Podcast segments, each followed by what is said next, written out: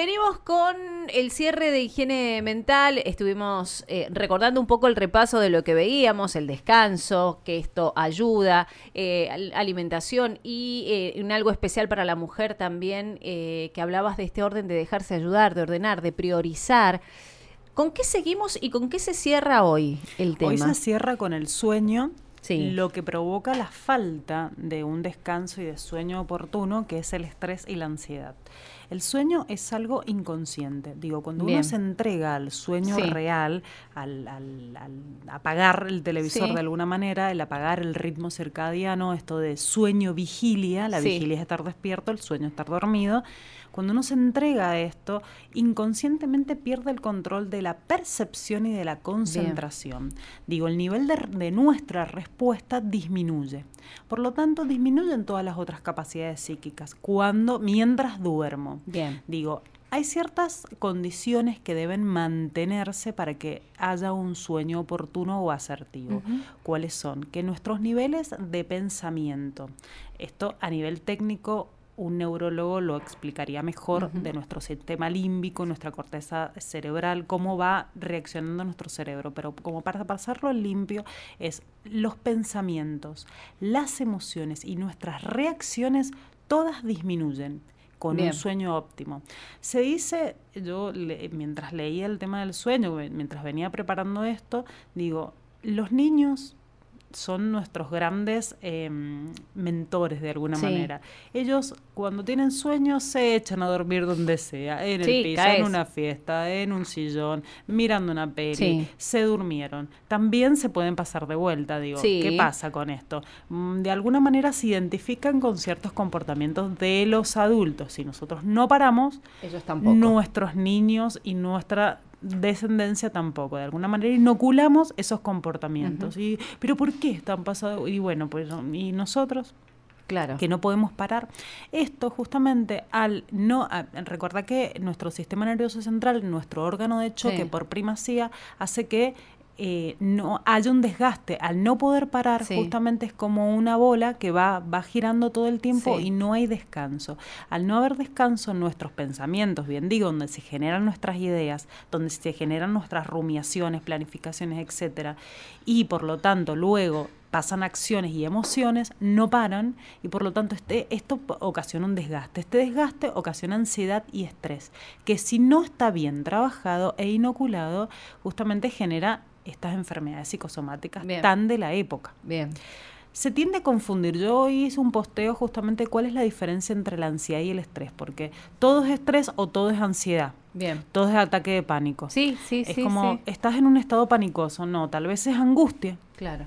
O al contrario, tal vez es ansiedad y no es angustia. Eh, porque hay síntomas que se van confundiendo. Perdón que te interrumpa, pero viste que de un tiempo al otro fue todo, esto es estrés eh, el, malestar en la cabeza es estrés, el, malestar en el estómago es estrés, pero no sabíamos definir cómo, cómo eh, mm, tratarlo, cómo, eh, no sé, no tenés sueño porque es estrés, el, el nudo, la contractura es estrés, y todo era así como muy general, pero ¿cómo, cómo lo trataba? ¿Cómo podía atacar eh, eso que me estaba sucediendo para mejorarlo? Bueno, esto que te digo de un buen, un buen descanso, y el descanso no mm. significa solamente el sueño, el sueño de la vigilia, el acostarme a dormir, el apagar el televisor, sino el descanso de muchos distractores o factores estresores.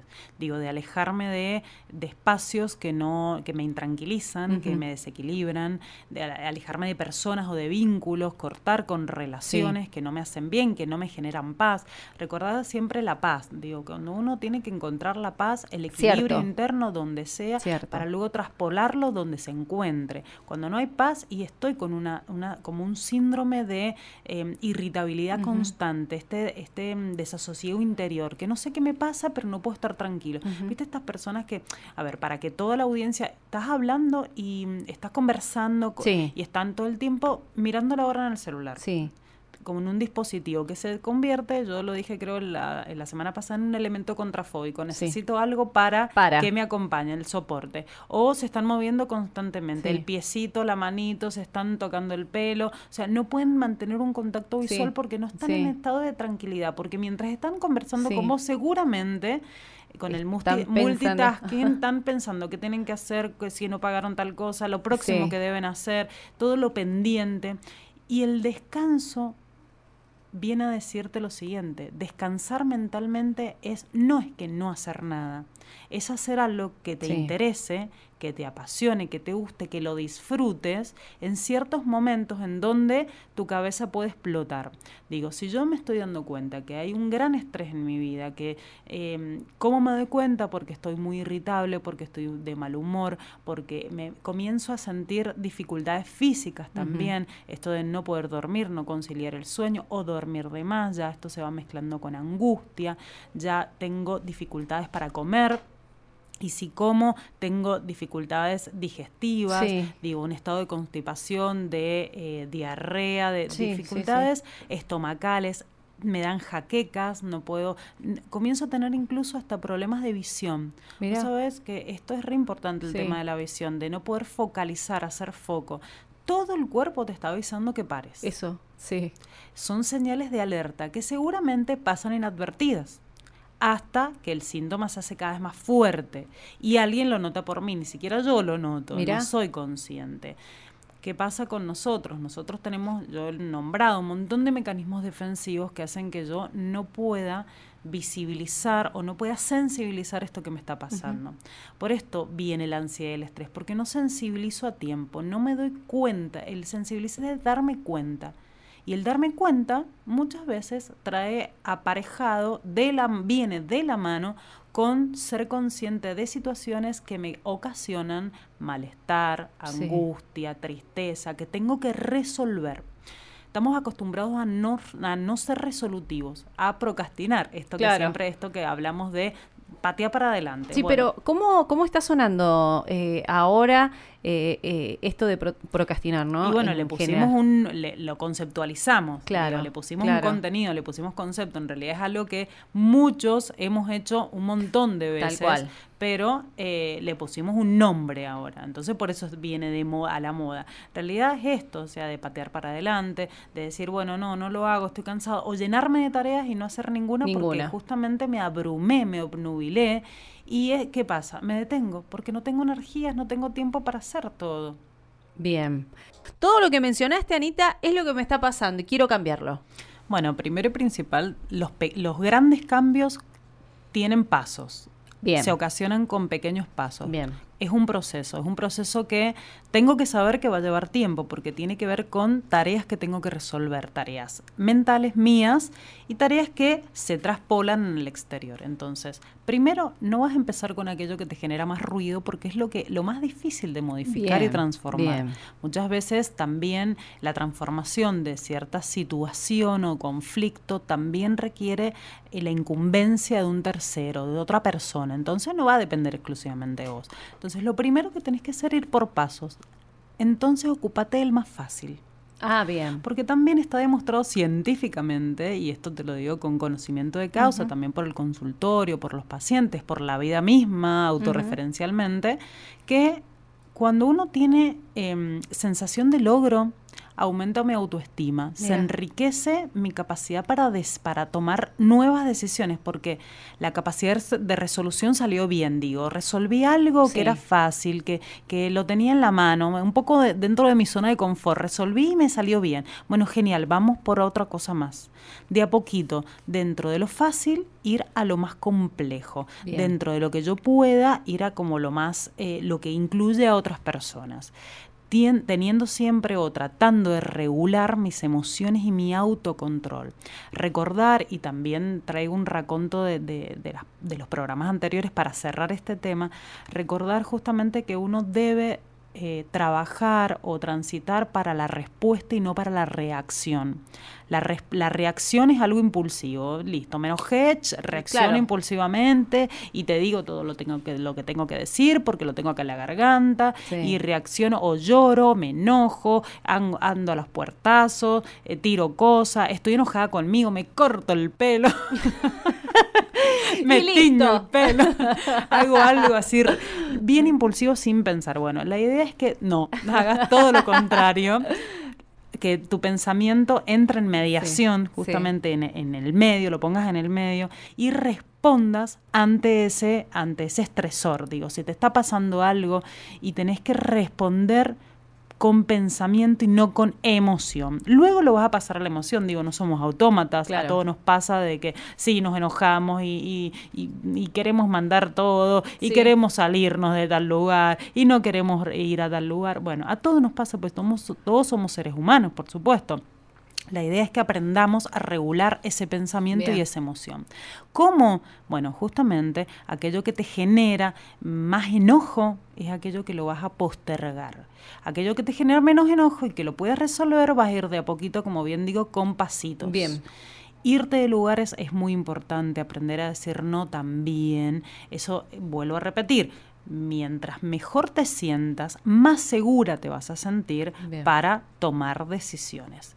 El sueño también es una decisión, el sueño y el descanso. Es indicador de autoestima, te estás priorizando antes que todo lo demás. Bien. Digo, todo lo demás puede esperar. Recordar que el descanso o el apagar el televisor, como digo, es dejar el control en manos de otros. Es bueno, yo esto no lo puedo resolver, no puedo resolver las 24 horas del día, pero 12 te las hago impecables. Bueno, pero el resto ya no puedo porque mi capacidad cognitiva, mi capacidad de pensamiento, mi capacidad emocional no rinde.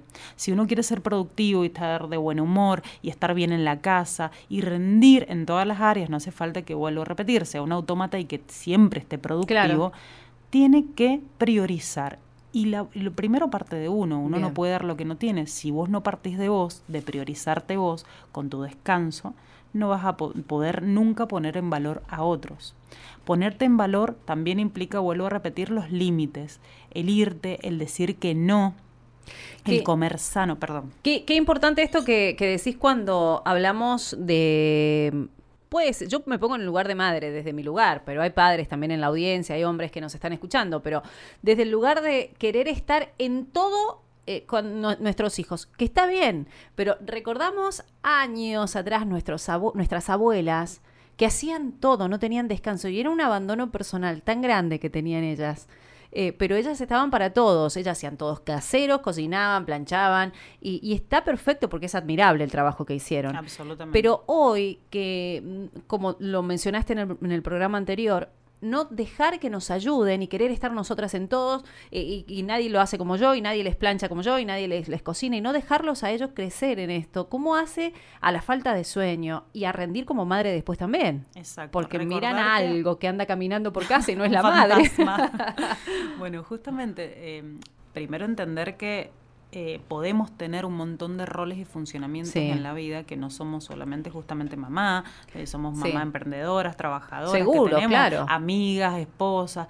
Eh, recordar que cada situación tiene su prioridad también. En el momento en que estoy con mis hijos, por supuesto que la prioridad serán ellos y ayudarlos en las tareas y, estar en la casa y tratar de esto, de, de, que todas sus necesidades estén cubiertas. Cuando estoy con mi pareja, soy pareja, estoy claro. de, como mujer, ya no, no estoy como mamá. Claro. Entonces yo recomiendo y ahí y nada que ver, pero se me viene a la cabeza y está buenísimo. Cuando estoy vinculándome con mi pareja y tengo salidas de a dos y no salidas de a cuatro, a cinco o todos los que somos en la casa, no conversar de los hijos y ni de las tareas pendientes. Bien. Eh, si salgo a tomar algo, un café, o voy a caminar, o voy al supermercado conjuntamente con esta persona. El momento en que yo comparta en soledad con mi pareja tiene que ser de nosotros, no que se no intervengan terceros. Terceros son los hijos, los quehaceres, etcétera, porque contamina el vínculo. Pero esto es una perlita, lo sacamos. Bueno, no, pero sí. Pero es muy importante, porque vuelvo a repetir, todos tenemos un montón de roles y funcionamientos y que hay que darle prioridad. Recuerda que si vos no te das prioridad, mm. entra la ansiedad y el estrés por no poder cumplir esto que decís vos, que bien decías vos, no poder cumplir con las tareas, no poder cumplir con la expectativa del otro. Somos muy pendientes y más los argentinos, somos mm. muy pasionales, muy de sangre, muy sanguíneos. Siempre estamos pendientes de lo que dice o lo que va a decir el otro. Entonces yo actúo en función de otro, no actúo en función mía, de lo que yo deseo, lo que, me, lo que a mí me hace bien, de mis valores, de mis creencias, de mis opiniones. Siempre estoy pensando lo que vos vas a pensar de lo que yo pienso. Sí, sí, sí, totalmente. Entonces un locurón esto hace que tu nivel de estrés y ansiedad suba cada vez más Por otro lado, también aprender a regular mis pensamientos cuando dialogo con la gente. Eso también es un, indicador de higiene mental. Viste, las personas, yo tiendo a hablar, ahora estoy tratando de, regular la, la, la, velocidad de mis palabras para que pues, se pueda comprender mejor. ¿Por qué? Porque quiero decir todo, todo, todo, todo. Pero eso es un indicador justamente de no, de, no, no es un indicador de salud. Cuando vos estás tranquilo y equilibrado, hablas pausado y hablas de una manera tan coloquial que el otro puede entender y comprender, o sea, entender con el razonamiento y comprender empáticamente todo lo que vos estás diciendo. De, de igual forma, o sea, de la otra forma, de forma contraria, vos llenás de palabras al otro y cuando se, te vas, no entendió nada. Tal vez no entendió nada y vos te vas pensando, ¿entendió algo de lo que le dije? Y luego te podés reencontrar con esa persona y actúa de la misma manera. Y vos decís, no entendiste nada de lo que te dije. Claro. Bueno, justamente porque hicimos como un vómito emocional. ¿sí? No solo quisiste explicar lo que pensabas, sino cómo sentías. Y ahí vienen los reclamos laborales, reclamos jefe, empleado, empleado, jefe, en donde no hay una negociación, en donde justamente la perspectiva es diferente, eh, vienen los reclamos de pareja, vienen los reclamos de los hijos, mamá, ¿por qué no fuiste? ¿Por qué no estuviste? Eh, reclamo de mamá, ¿por qué no, no limpiaron su habitación? ¿Por qué no hiciste? Exactamente, todos los reclamos. ¿Por qué? Porque no nos estamos entendiendo, básicamente. Y esto también es un indicador de salud mm. mental. Y recién hablaba de la alimentación. Digo, ¿cuán importante es la alimentación? Yo no hablo de, de si está bien o está mal ir, no sé, a esta marca tan importante de hamburguesas. Sí, que están ricas. que están ricas, de, de comida rápida. Sí. Digo, yo no voy a poner un juicio de valor, pero justamente, ¿sabes qué? Volver a las raíces es recontra importante mm. porque me vinculo de otra manera con mi gente. A ver, yo generalmente, y hablo, ahora voy a hacer algo de autorreferencia, yo generalmente no tengo mucho tiempo para cocinar, cocino un par de cosas. Entonces, una vez en mis vacaciones cociné, se mata de risa, Eli, unas hamburguesas con puré. Ah, te la jugaste. Pero casero. Te la jugaste, te la jugaste. No, pero estas hamburguesas le puse, no sé, le rasé manzana, le puse avena. Me le pusiste amor y Dios le puso el sabor, como dice Martita. Sí, sí, sí. Bueno, el asunto es que mi hijo no, llegué a la escuela de verano, no, mami, yo no voy a comer eso. Viene mi esposo, eh, no, eh, viste que había la comida anoche, que la había yo recaliento eso para que no tiremos comida. y yo digo, no, me están gastando, es todo media mañana cocinando, hamburguesas con, amor. Bueno, a ver, ¿cuál es el meollo? Voy al foco. Es que justamente, o sea, de cuando hagamos las cosas, el poco tiempo o el mucho tiempo que hagamos, lo hagamos con todo el amor y no esperando, ahí está justamente el, por ahí el la equivocación o el error que todos tendemos a tener de esperar la respuesta. Claro. Para que tenga sentido lo que expectativa, mm. exactamente. Me llena de sentido, de sentido tu mirada y tu respuesta. En vez del sentido, generar lo propio internamente. Bien. Eso es lo más importante. claro, es un, vuelvo a repetir, es un desafío, un pasito a pasito.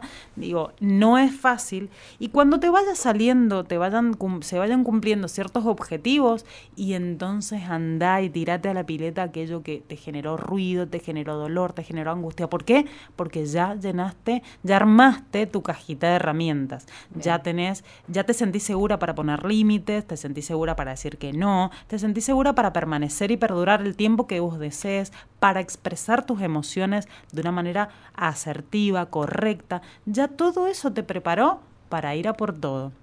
Pero primero tuviste que establecer una plataforma, digo, la plataforma cuando uno la está armando y es difícil y te quema y te molesta y te vas a sentir como incómoda. ¿Por qué? Porque hacer cosas que nunca has hecho y tomar decisiones que tal vez las dejaste siempre para otro momento y ahora es el momento y te genera incomodidad porque uno no está acostumbrado.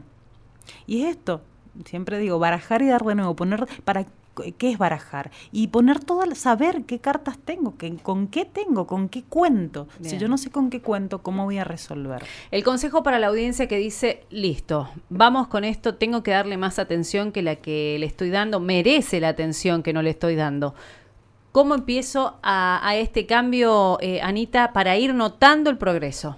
Bueno, primero, y, y siendo redundante, sensibilicemos y problematicemos esto que nos está pasando. Primero, eh, segundo, importante, démosle tiempo a lo que requiere tiempo, a, a, nuestras necesidades. El dormir y el descansar es una de las necesidades básicas, tan básicas como comer y como, como hidratarse. Si no comemos y no nos hidratamos en una semana y quiero ver los resultados, una gran huelga de hambre no te hace pensar bien, no, te hace sentir bien. Y por lo tanto, si no dormís bien, no descansas bien, también es un indicador de mala salud mental. Por otro lado, esto es, bueno, empezamos por identificar aquello que no me hace bien o que me está haciendo daño o que me incomoda. Segundo, le doy la prioridad a mi necesidad, la jerarquizo del 1 al 10, jerarquizaré qué es lo que puedo resolver y qué es lo que no. Tercero, mentalmente o materialmente, lo puedo hacer como siempre digo, listitas, puedo ir haciendo del 1 al 10 con qué de qué me voy a ocupar y qué incidencia o injerencia tengo yo en esa dificultad que tengo que resolver, porque también hay un punto, y, por ahí es muy importante, luego lo, lo, ampliaremos en otro programa, es que muchas veces yo me creo el centro de todo, como bien decís vos. Yo creo que todo pasa por mí, las dificultades mm. pasan por mí, y, y, y por ahí la gente no está pendiente de mí en realidad. Claro. Es un problema, una dificultad. Y el que yo me hice mella o que yo me lo adquirí.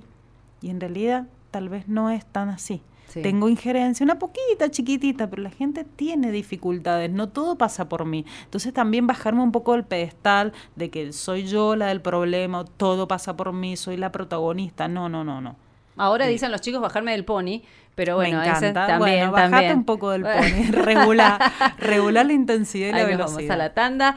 Anita, gracias y te esperamos. Nos encanta tenerte por acá. Ay, me encanta. Sí, a mí también. Es, Pero bueno, los días son así. a veces se puede. A veces, se puede. Gracias y hasta la semana que viene. Por supuesto, con otra temática. Ya vamos a empezar con otra temática. Hoy terminamos lo que es la higiene mental. Que recordar que la higiene mental implica todo esto que hemos hablado. Es salud mental, higiene mental.